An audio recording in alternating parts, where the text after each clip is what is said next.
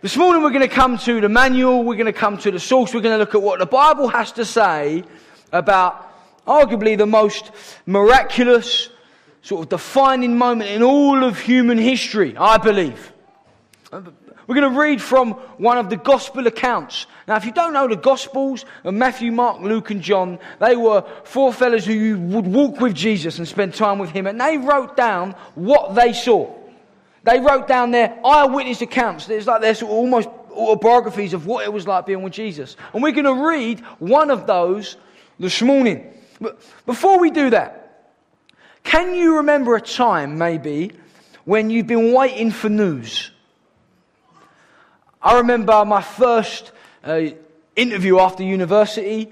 I had to wait a couple of days, but it felt like a couple of weeks to find out whether or not I'd got the job. I hadn't got it, which meant I had to end up working for the church. So, and then left the church and went to teach after that. It was obviously God closing the door for me, and I started teaching. So it all worked out, but I didn't get it. But the wait was antagonising. Maybe you've had to wait for exam results, or some sort of result. You feel like sometimes you're waiting for ages. You just want to find out. Maybe you've been, something from the doctors. You've been waiting to hear back. And the wait can be painful, or maybe depending on what sort of individual you are, you've had to wait that painful 2 weeks from when the flash went on the speed camera to see if the tickets come through. It's never been me, of course, but I'm sure there's many of you that are, have known that 2 weeks wait when you, yes, didn't come through. So, I'm waiting for news. Can be tricky, or maybe, in fact, you've had to be someone who gives news. I mean, you had to.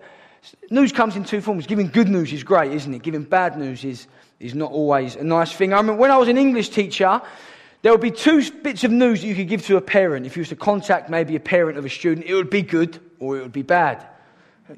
Of course, my favourite to give was the bad news.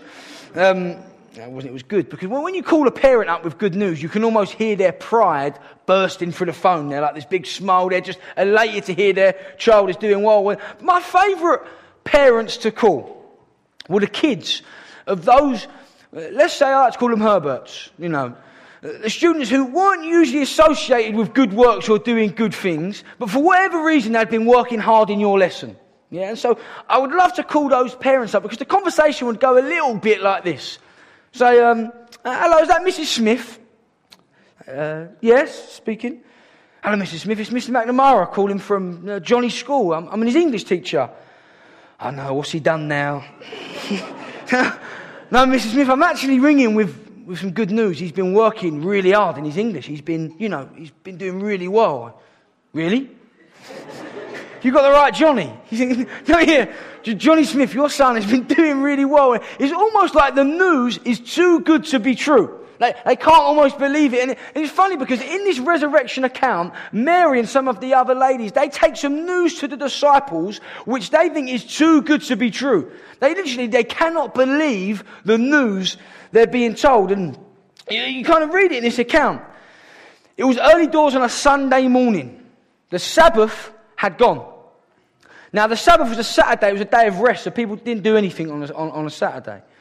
So the Good Friday had been and gone, okay? The pain of it. The disciples, their leader, their Messiah, the person they'd been following almost daily for 3 years, the person they looked up to, the Saviour of the world, had been nailed to a bit of wood by the Romans, dragged down, shoved in a tomb. They put a big stone over it and put some guards in front of it. So you can imagine how these people are feeling, thinking, oh, I didn't know that was part of the plan. And what had happened is they'd wrapped it in cloth, put it in a tomb, and so some of the ladies that had followed Jesus decided they was going to go with some spices to put on the body.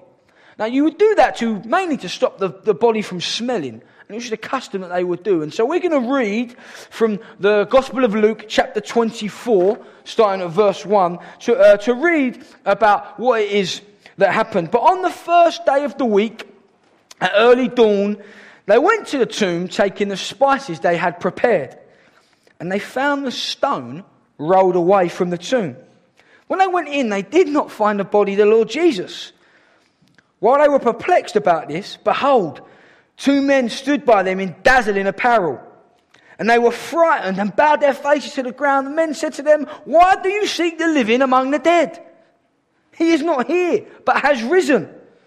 Remember how he told you while he was still in Galilee that the Son of Man must be delivered into the hands of sinful men and be crucified and on the third day rise.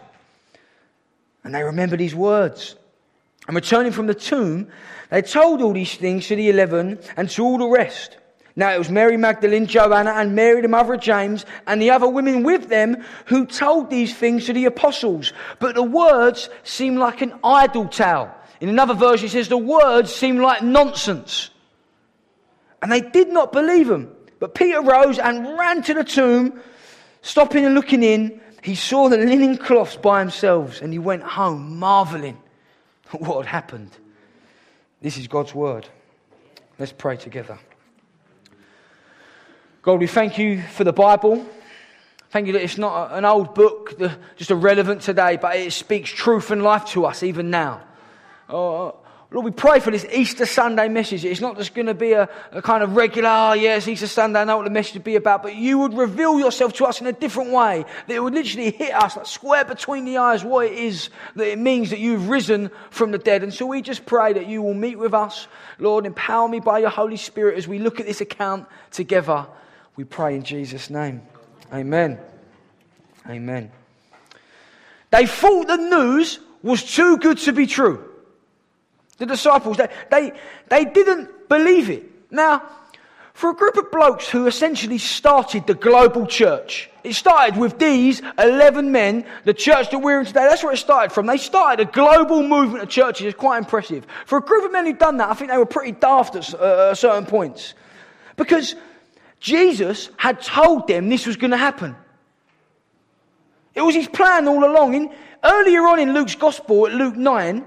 he recalls Jesus saying, the Son of Man must suffer many things and be rejected by the elders and the chief priests and the scribes and be killed and on the third day be raised. This was the plan all along, and Jesus had told them time after time, I'm going to rise again. So, what were they all so surprised about? It's because it was literally just the most unbelievable thing to happen. They just could not get their head around it. And the women, they didn't expect it either. They wasn't walking to the tomb going, it's great. Remember, Jesus said he's going to rise again. We're going to see him. No, they were going mourning with spices to put on a body because they believed he was dead in the grave. They just couldn't understand. And just a quick side note on this. The fact that it was women who found the empty tomb actually gives credibility to the story. Because some people have said, well, these blokes that are writing the gospel accounts, of course they're going to say that Jesus was written because that's the story, isn't it? If they were, maybe they were trying to lie and convince people it happened. Well, anybody knows that if you were trying to create a convincible, credible lie, in that culture, in that time, the testimony of women was not well regarded. People said, women told you, we won't believe them. That's the way it was in that culture. So if you were going to try and create a lie, if I was going to write a story to try and create, you wouldn't have women find the empty tomb. You'd have had men. And the only explanation for women that found the empty tomb is because that's what actually happened.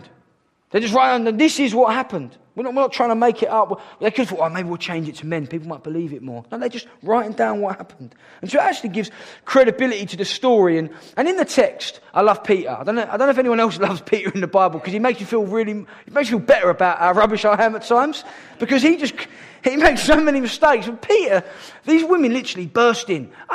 He's risen, he's not in the grave. And he just does a runner. He actually runs out of the building. He just runs off. And I've got to see it. He doesn't believe him. He runs straight to the tomb and says, it seemed like a fantasy to him. He just couldn't believe it. He had to go and see it for himself. And now, maybe you're here this morning and you're in the same place as the disciples on this one. Maybe this whole idea just seems like a fantasy to you. Maybe it seems like nonsense. Maybe you're thinking, it couldn't have happened. And this morning, it's a good question to ask, actually. And it's an important question to ask, because for me, the whole of Christianity hangs on this one question. You can ask me about the Bible, you can ask me about creation or dinosaurs or whatever objections you've got, but did Jesus Christ rise from the dead? Because if he did, then surely that changes everything. If Jesus Christ did, then he was who he says he was, and it must change everything. And it's a good question to ask, because we know that death escapes nobody. I can actually remember my first experience of death. It was my sister's pet hamster, Rosie. I can't have been much older than 6 or 7. Our cat, Figaro, killed it. Murdered it. Murdered our... I mean, Andrew gave us a warning about cats a couple of weeks ago. Our cat, we put a cat on trial and everything. 30 years. Got out for 15 on good behaviour. And we had a funeral. My sister, she managed to have a funeral in the garden. We put the hamster in a shoebox. My dad had to dig a grave for it. We put it in the ground. Our neighbour next door kept poking his head over the fence, thinking, what on earth are you doing? You know, I think we might have had some speech or something. The whole thing was just bizarre when I look back. And what was funny is that a few years later, my dad done some gardening work, digging things up. The hamster wasn't in the shoebox. Maybe it had risen. Maybe it was the hamster messiah. Or maybe the foxes had it. You decide. Yeah, you decide. But the hamster, I remember my first experience. You know, we'll never know. Maybe I'll see Rosie in heaven. I mean, if Jesus didn't rise from the dead, then he was nothing but just a good bloke with a good message. Just a man who'd done some good teachings. I mean, there's no dispute that he actually lived. That's regarded as fact. That there's a bloke called Jesus lived a couple thousand years ago. But was he just a guy with a good moral message? Because if he didn't rise from the dead, that's all he was. Or worse, he was some sort of con artist. Maybe like an illusionist, maybe like Houdini or someone who managed to just get out, he managed to escape. You know, if he was alive today, he'd belong on Britain's Got Talent or something, getting out of a box. You know, or maybe he was like John Darwin. I don't know if you remember the story of John Darwin in 2002 with a bloke who supposedly died in a canoeing accident down in Hartlepool. His canoe was found in pieces, they thought he'd drowned. And it's funny because years later... I mean, they sold their house. His wife claimed his life insurance. She said she did it in good faith, but what we actually know, I mean, in 2006, this picture came out of John and his wife in Panama buying a house with an estate agent. He dropped the ball on that one because that went out. People back at older, ain't that John? And he'd been living the whole thing. I mean, he went to the police station in 2007, handed himself in, and he tried to claim that he had amnesia. He couldn't remember anything from 2000. I mean, him and his wife both done 6 years in prison. The whole thing was a con. He'd been living in a little side room in his house. Then they sold it up. They moved to Panama. They didn't even tell their kids. No one speaks to them anymore. And they've been released from prison now. But the whole thing was a con. He didn't rise from the dead. He never died. You know, that's the whole point. But I mean, if Jesus, maybe it's like that. I mean, if Jesus did rise from the dead, if it is true, then he has power over sin and death. It changes everything. I don't care who you are. It changes things for you. I remember this truth coming alive to me when I was about 15. We'd kind of been coming to church for a little bit as a family. We started to come here and nothing really made sense to me. I just came because we did on a Sunday and I went to a youth festival you may have heard of called New Day, and it was there that I knew I had to make a decision. If this is true, then it changes everything. And it's going to change the way I live my life. It was like a black or white moment. But if it's not true, then I'm going to go home and I'll tell my mum I ain't coming to church anymore, and it's not true. And it was like a black or white moment. I was 15. And I just knew. Someone spoke about it and I just knew, no, this is definitely true. I was convinced. And I came back, I got baptised in a pool that was built in the ground somewhere where you lot sit in. And that was about 10 years ago, and I've never looked back since. I was all in, and maybe that will be you. I mean... We could spend a whole morning, right? We could spend a whole weekend. We could spend weeks looking at the history of the resurrection, the historicity. Did it actually happen? And I studied that while I was at university. I kind of read loads of books on it. I don't want to spend the whole morning doing that, but I just want to chuck out 5 quick reasons for you if you're in some serious doubt. There's 5 quick reasons that, for me, helped me be convinced, no, this happened. And so the first reason is what we call the fulfillment of prophecy. Before Jesus was even born, hundreds of years, there was over 300 prophecies, predictions, if you like, about Jesus. How he would live his life, how he would die, where he would die, the manner in which it would be done. And every single one of those were fulfilled.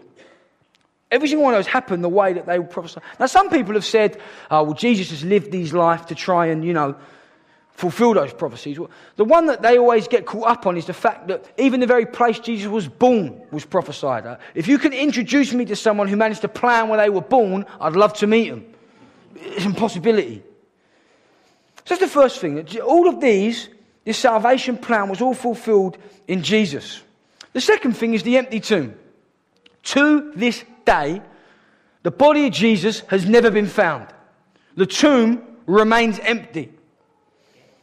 Now, where is the body? The most popular theory against it was given by the Roman soldiers, because when they realised that Jesus went in the tomb, they thought, oh no, we're banging trouble now. I know what we'll tell them all. We'll tell them the disciples come and stole it.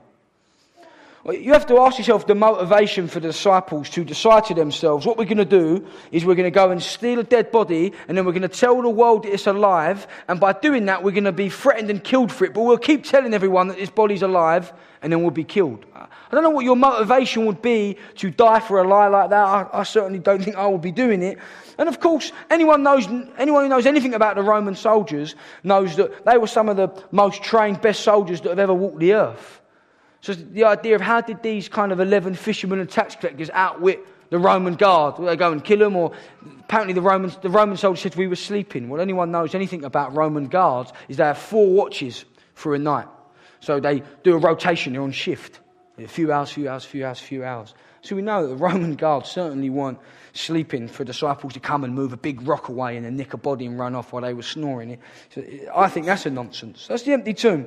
Third one, appearance to his disciples. He appeared to the disciples. He had a barbecue with them on the beach. They touched his hands. They put their hands through the holes in his hands and in his feet. He met them, and he appeared to over 500 people, and there's lots of people that have written down, I saw the risen Christ at that time. So we've got the appearance to the disciples. The fourth one is the changed life of his followers. If you know anything about the story of the disciples, they followed Jesus, right? And they loved him, and they was like, we're going to do everything for you, we'll go to the end of the earth for you. And then he gets arrested. And Jesus basically told them before that, listen, you're going to tell Peter, he's almost like his best disciple, you're going to deny me 3 times. But no, I will never deny you, Jesus, I will die for you. Well, wait and see. When Jesus is arrested 3 times, people come up to him, hold on, when you were one of Jesus' followers, one of them was a child. Peter, no, not me, I didn't know Jesus. He was a coward. The disciples, they were hiding away while Jesus was on trial. They were cowards, so they were covering themselves. They were in this house when he was being buried. They were cowards, but after they'd seen the resurrected Jesus, they were prepared to die, and many of them did die for the message. What explains that change in behaviour? They'd seen the risen Jesus. Many of them would go to places and they would be stoned and beaten, and the leaders in the area would go, you must stop teaching about this, or we'll put you in prison, we'll even kill you. They'd say, we cannot help but talk about the things we've seen and heard. The change in the disciples, and in fact, there's a professor at Harvard, professor of law called Simon Greenleaf, who says this, it was impossible that they could have persisted in affirming the truths they have narrated had not Jesus actually risen from the dead, and they had not known this fact as certainty as they knew any other facts. So the change of the disciples. And the last reason is the testimony of the church. The church has been going for 2,000 years. It's one of the fastest growing things you've ever seen. In fact, the church for decades, the people they met on a Saturday, that was the Sabbath. But the fact that we even meet on Sundays is because we remember that the risen Jesus came. So they stopped meeting on Saturdays, they started meeting on Sundays. That became the Sabbath to remember Christ Jesus. And Michael Green, who's quite a famous author, says this about the church. He says, the church, beginning from a handful of uneducated fishermen and tax gatherers, swept across the whole known world in the next 300 years. It is a perfectly amazing story of a peaceful revolution that has no parallel in the history of the world. It came about because Christians were able to say to inquirers, Jesus did not only die for you, he is alive. You can meet him and discover for yourself the reality we're talking about. And they did, and they joined the church, and the church, born that Easter grave, spread everywhere, and is what we're in even today. The testimony of the church. Now, you may still have questions. I'm still not sure. I'm still not convinced. Listen, I'd love to point you to the Alpha course that I mentioned in the notices. It's a great course for you to come and explore these questions in a little bit more depth, and other questions about Christianity as well. You think, oh, what about this? What about this? Listen, it's a great course over those 9 weeks. And if you're searching, if you're thinking, I'm kind of wrestling with this, if that's where you're at in your journey, then please do go into this. It's a great 9 weeks. In terms of 9 weeks, what have you got to lose is what I'd say to you. What have you got to lose? 9 weeks investigating that. not much. Because that's not the question I want to focus on for the next 10 minutes or so. Probably less than that. The question I want to focus on isn't, well, did he actually rise? Because I am convinced he did it. I don't even need to answer that question. I'm like, no, I know he did. The question I want to ask is, why did he have to die? You know, Jesus was known for not sinning. Jesus didn't sin. Okay, you've probably heard that before. He never sinned. He didn't, you know, he spent a lot of time with females. He never lusted after them. He never tried to abuse his power on his disciples. He never tried to collect money to make himself rich. He never did any of that. He was always honouring to his parents. He was, you know, he obeyed all the rules, but he was far more than that. We shouldn't look to Jesus as like, oh, Jesus was the ultimate rule keeper. That's not what he was about. He was so much more. He was full of life and purity and integrity. He was righteous. He brought life and healing and peace wherever he went. If you read these gospel accounts, they just tell you of Jesus going from place to place to place, healing and teaching and doing all these just miraculous things. He opened blind eyes. He made lepers clean. He let the lame walk. He brought dignity to people that were overlooked. Think of Zacchaeus up on the tree. Everyone overlooked him. No, he brought dignity to that man. He invited him around. He said, no, I want to come and eat with you. He brought dignity to the prostitutes that people didn't want to know. He told them what they were doing was wrong, but he did it with love and with integrity and with peace. He looked after people. He fed 5,000 men up a mountain. He walked on the water. He calmed the sea storm when there was. He said, "No, listen, waves, stop," and they did. He went from place to place. There was something so amazing and wonderful about Jesus. Everywhere he went, people wanted a bit of Jesus. They would burst through crowds to touch him. They would plead with him, "Come here, come there." He was a phenomenon that swept across this area. People loved him, and so why did he have to die? It's for our sins. Not his. All the things we've done, thought of, dreamt of, said, the things that we will do, the things that are against God, against himself. He became sin. He didn't become a sinner. He became sin. In Romans 3 it says, the wages of sin is death, but the free gift of God is eternal life through Christ Jesus. Our sin, our mess, he took it on himself. That's why he died. The Bible's clear that if you confess your sin, oh God, I've lived a life that hasn't been pleasing to you, I've been doing my own thing, I've offended you, I confess it, I give it to you. He says, you will find forgiveness and grace and mercy. I shared this verse on Friday, Good Friday, 2 Corinthians 5, for God made him who knew no sin to become sin for us, so that we may know the righteousness of God. I mean, even beyond that, Jesus isn't just this. The whole idea isn't I'm going to come to Jesus to get a ticket to heaven. It's not, oh, it's all right, I know Jesus, I'm on the guest list. So when I get there, he'll tick me off, say, oh yeah, you're in. No, he doesn't just get us into heaven, he gives us his righteousness. So even as we walk this earth, we walk with his righteousness. We can do the things that he done. Up, down and way. There's not many lepers up that way. But we can do the things that he done. He's given us, it says, we sang a song that the same power that raised him from the dead lives in us. So even while we're here on this earth. I mean, that's why he had to die. I understand that. He had to die for our mess and our rubbish. There's not a person in this room who hasn't sinned or done wrong. Not a person here. Not me, not you, not anyone. And they won't continue to do that until the day we die. So he says, no, what I've done is I died for that. I'll take your mess and you get my righteousness. You can stand before God clean and holy before him. And it's a free gift, completely free. All you have to do is believe. Believe in me, have faith in me, and that's it. You haven't got to scrub yourself up and get yourself ready. You've not got to stop doing that. No, just believe in me. I'll sort the rest out. I mean, back to the news that they had to deliver, the ladies that had to deliver to the disciples, to the 11. There was 12, but Judas the betrayer had made himself scarce. He was ashamed of what he'd done, and he ends up going to kill himself.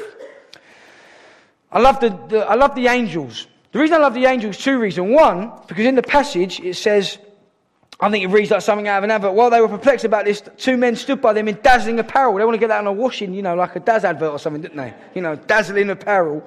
Second thing I love is the question they say to him. Why are you seeking the living among the dead? Have you ever felt like an idiot? I bet the ladies felt like an idiot at that time. Why are you looking for the living among the dead in a grave? He has risen.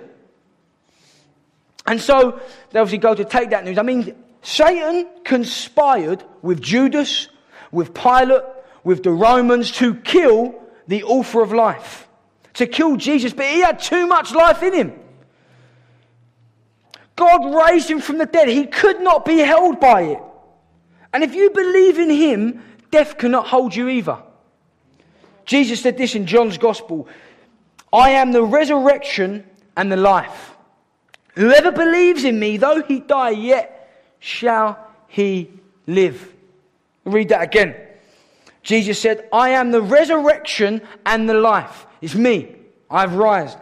If you believe in me, whoever believes in me, though you die, though he die, yet shall he live. He is risen. He didn't just die. That wouldn't be good news at all. If we stopped on Good Friday, oh great, Jesus died. What does that mean? It's not good news. He died, and that's it. If that's the end of the story, let's all go home glum and gloomy. We had a good run, good crack at it, 3 years, but, close but no cigar. No, that's not the end of the story. He had to rise. You might be here this morning thinking, if you think your sin is too much for Jesus, he would still be in the grave.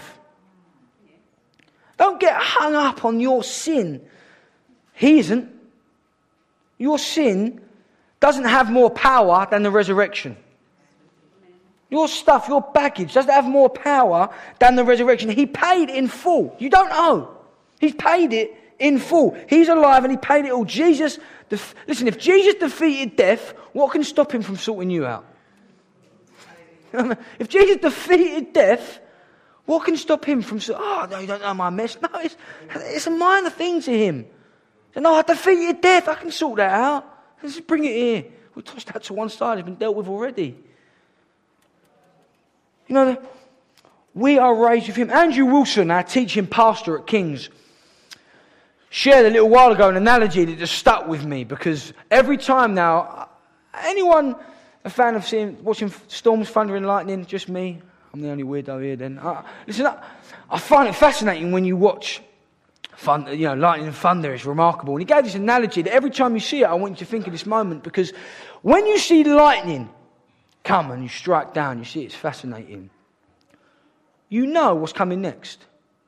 You know the thunder will come. You don't know how long. Sometimes it comes straight away. Sometimes there's a break. You wait. When you hear the thunder and the dog starts barking and the babies are crying, and I think it's great. Jesus rising from the dead is like the lightning striking. It's happened, so we are sure of what is to come next. We are sure that our resurrection will come. In the way that when you see lightning, you know the thunder's going to come. Because Jesus was raised, we know we too will be raised with him. We will have eternal life. And that's the message of Easter. It's not about chocolates or bunnies or hot cross buns or bank holidays. It's about Jesus, the sinless Saviour, the hope giver, the freedom bringer, the strength to the weak, the centre of the world. Yeah. Jesus pointed to himself. He said, "It is all about me. I am the way to the Father. It is all about me. The only way is through my death and resurrection." Herod, Pontius Pilate, the Jews, the Romans, they couldn't kill him. Death couldn't handle him. The grave couldn't hold him, because he has risen. Now, I want to finish by saying this. I want to finish by saying to you that I think that the resurrection of Jesus demands a response. The resurrection of Jesus demands, and I want to ask you, what is your response? Maybe, like the disciples, their initial reaction, you think maybe it's a fantasy, no, I don't believe it. Okay, that's fine. That's where you are on your journey, fine. But I would ask you to keep exploring, because if this is true, it has life-changing ramifications. It changes everything. So if you are there where the disciples were, fine. Continue to explore that. And know this, that when you do decide, actually, I can see this is true, as you come, actually, God says, you know, when we come to him, his arms are open wide. Because maybe your response is going to be this: no, I've heard it, I've been living my own way, I've been doing my own thing, I've been walking down this path, but I know today I want to commit to follow Jesus. I've never done it before, but I know today I want to follow him. Today I want to say, no, God, the way I've been living has been offensive to you, wrong to you. I repent of that and I want to choose to follow Jesus. I want to choose that my life will change direction. And if that's you, then the Bible says there is an open invitation to you. That there is grace and mercy. It doesn't say, all right, we'll just sort out these things first. It says, come, there's an invitation. Maybe that will be you. And if that is you, in a moment we're going to just sing and respond. I would love you to make yourself known to either myself or someone else in the church. Because we would love to support you and pray with you and kind of just help you on that journey if that's the step that you want to take. Maybe you've taken that step before years ago. But for whatever reason, you've just come off you're on the beaten track. You've kind of come away from it. You've been dragged away from God. You've kind of been doing your own thing.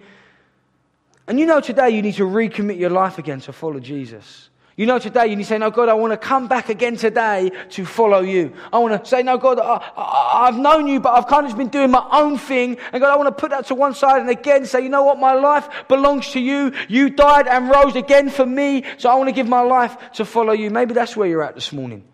It's the third one. Or maybe the fourth one, which I think often gets forgotten. Maybe you're a believer here. You've been a believer for 5, 10, 15, 20, 30, 40, 50 years. I don't know, your whole life. And sometimes you get bored of the Easter message. You think, oh, I've heard the Easter message before. He's risen, great. And God wants to shake you up again this morning, that he may reveal to you in a fresh way again what this means for you. That you, a wretched sinner, have been saved by the grace of God. And that actually your response will be to come again to the altar and just worship him and give him praise and thanks that you would know him, that he would die for you. And so I'm going to ask Alex and the band to come up just now as we sing a song. And as we sing these two songs, the lyrics in the song, they're quite profound, I think. It's an invitational song. It says, come to the altar, the Father's arms are open wide. Forgiveness is found with Jesus. God's arms are open wide to you this morning. You can find forgiveness and mercy at the cross. You can bring your worries and your doubts and your fears. You can just bring it all to him. And you go, I've dealt with it. Like I said, if he rose from the grave, he can sort you out. And so why don't we in fact stand together?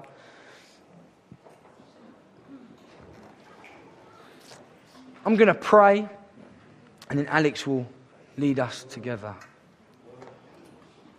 Heavenly Father, we are so grateful that you would not spare your own son would come and live amongst us, perfect, sinless, just so much life and purity, that he went to the cross. But not only did he go there, he didn't stay there, God, but that he rose again and that you have power over sin and death. And God, I pray for each of us now as we respond in our own individual way to you. You know where each of us are at on our journey. I pray, God, that you would just reveal more of yourself to us. That our response would be just to worship you and lift up your name. For those that don't know you here, Lord, I pray, will you reveal yourself to them? Let them make that step to follow Jesus. We pray all of those things in the name of our risen Saviour, Jesus Christ. Amen.